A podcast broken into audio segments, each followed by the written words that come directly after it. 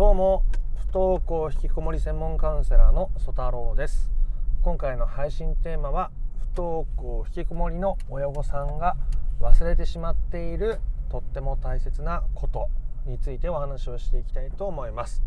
今回のお話は僕のクライアントさんから実際に伺った話であり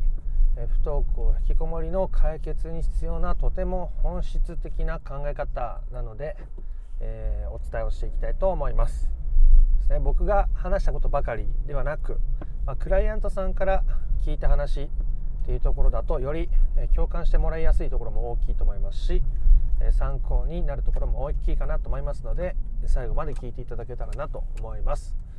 えまずそのクライアントさんはですねお子さんが2人いらっしゃって娘さんが2人いらっしゃってで下の娘さんが不登校引きこもりの状態でした。最初の頃は、まあ、なんで学校に行けないの？とか何でそんな風なの？と言って、まあ、娘さんのことを責めたりとかですね。学校に行かせようとして余計に、娘さんも泣いてしまったりとか情緒が不安定になったり学校に行けないっていう時期がありました、まあ、そこからカウンセリングを受けていただくようになってだんだんと娘さんの個性を受け入れられるようになってで娘さんに対してああしなさいこうしなさいっていうのもだんだんと言わなくなっていったんですね。でそうなっていく中で、まあ、娘さんの、まあ、いろんな、まあ、病気っていうか障害ですね生まれ持ったものっていうものがあ改めてこうしっかり見つめられるようになってで、えー、お医者さんからの診断ももらって、まあ、いろんな支援を受けられるようにしていこうっていう風になっていったんです。で最後の方ではもう娘さん娘さんだからあそれはそれで、え自分のペースで生きていけるようにって話にもなってくれてでそのクライアントさんが、まあ、お母さんの方ですけどクライアントさんがもう長女さんの方といろいろとそのお話をすることが多かったそうなんですね。言ったら良き、え悩み相談の相手になってくれていたし、えー、愚痴を聞いたりとかしてくれることもあったし一緒にこう何かストレスを発散し合う話し合いみたいなことをしていたそうですそんな時に、えー、一つ思い出して長女さんに話したことがあってそれがとっても改めて大きな気づきになったっておっしゃってたんですけどそれはその方長女さんを妊娠した時にあの出産前の検査でお腹の子供に障害があるかってどあの検査できるのあるじゃないですか。こうダウン症かとかあそういう検査ができるのを受けたそうなんですね当時。その時に検査を受けた後で非常に大きく後悔をしたっていうことを思い出したそうです。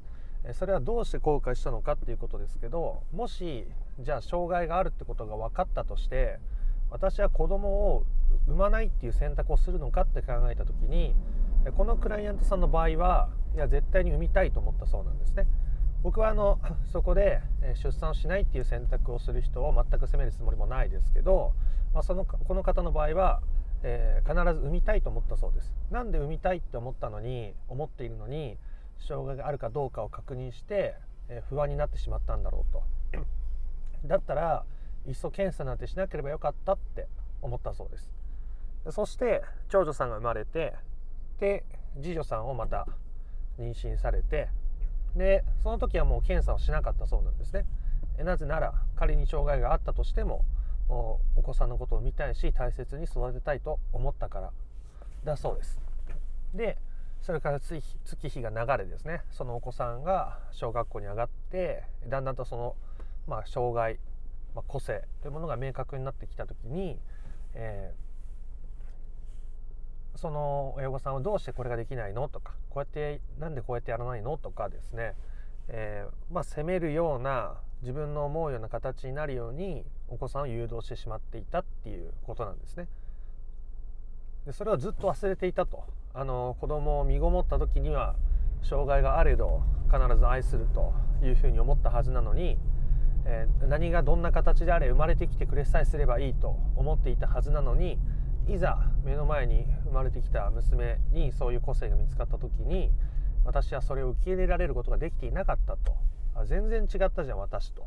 いうふうに思ったそうです。で改めて、生まれてきただけで十分だし存在して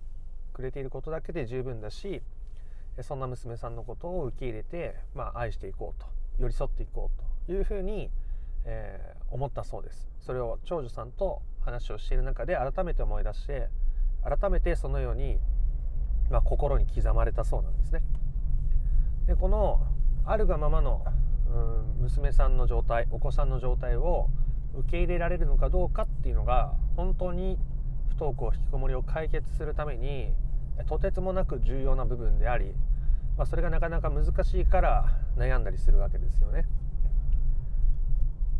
なのでこのクライアントさんはこうもおっしゃっていましたこれからそうやってまた不登校引きこもりで悩まれる親御さんっていうのはきっといらっしゃると思うとでそんな時に自分が子供を身ごもった時とか出産した時に一体どんな気持ちだったのかっていうのを思い出してほしいと。そんなにたくさんのことを望んでいなかったはずだと。ですね。学校にちゃんと行ってほしいとかこういうふうに育ってほしいとかそんなことよりも生まれてきてくれてありがとうとかですね。生きてくれていさえすればいいといったような気持ちがきっとそこにはあったはずだしそういったものこそが本当に大切なものだったというふうにおっしゃっていました。それを伝え伝えたいなと。ぜひ伝えてくださいというふうに言われたので今日はそのような音声を収録しております。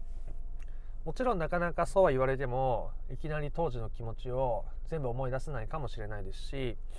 そういったこう学校に行ってほしいとかっていう願いをいきなりゼロにすることはできないかもしれないですけどただ自分がそうやって、えー、子供がいてくれたらもう十分じゃん生まれてきてくれたらもう十分じゃんと思っていた当時の気持ちとかまだ何もできなかった何もなせなかった何ら親の期待にすら応えることができないあの赤ちゃんという存在をですねただその存在をめでていたと非常に愛していたと大切にしていたという当時の気持ちをですね当時を振り返ることによって少しでも思い出すことができたら子供学校行けたらとか行っているからとか頑張っているからとかそういう条件をつけずにお子さんのことを大切に愛してあげることができるようになっていくんじゃないかなと思います。僕も7歳の娘が今おりましてその娘に対して、まあ、そういった気持ちを改めて持ちたいなと。ついつい一緒にゲームやってる時にですね娘が僕の邪魔をしてくるとイラッとしてしまったりするんですが あのそんな自分も許しながらですねあの生まれてきた時生まれてきてくれた時のこととか、まあ、当時のことってなかなか思い出せなくなっちゃうんですよね。あのだんだん今のことばっかりに頭がいっちゃって今のできてないところばっかりに目がいっちゃって、えー、お子さんとの関係っていうのが悪化してしまうことは多いのでやっぱり昔の初心をちゃんと覚えておくっていうことですね。最近僕はその家のリビングのテレビの横にデジタルフォトフレームを置いてそこであの勝手にスライドショーみたいに写真が流れるようにしてるんですね。ほとんどが娘の写真で、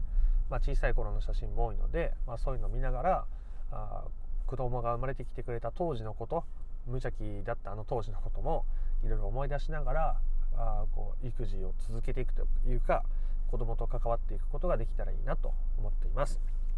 えー、今日はそんな風で、え、不登校引きこもりので悩んでいる親御さんが忘れてしまっているかもしれないとっても大切なことをお伝えしました。私が子供を身ごもった時どんな気持ちだっただろう。出産して初めて我が子を目にした時に一体どんな気持ちだっただろう。どんな思いを持っていただろう。ということをですね改めて、えー、思い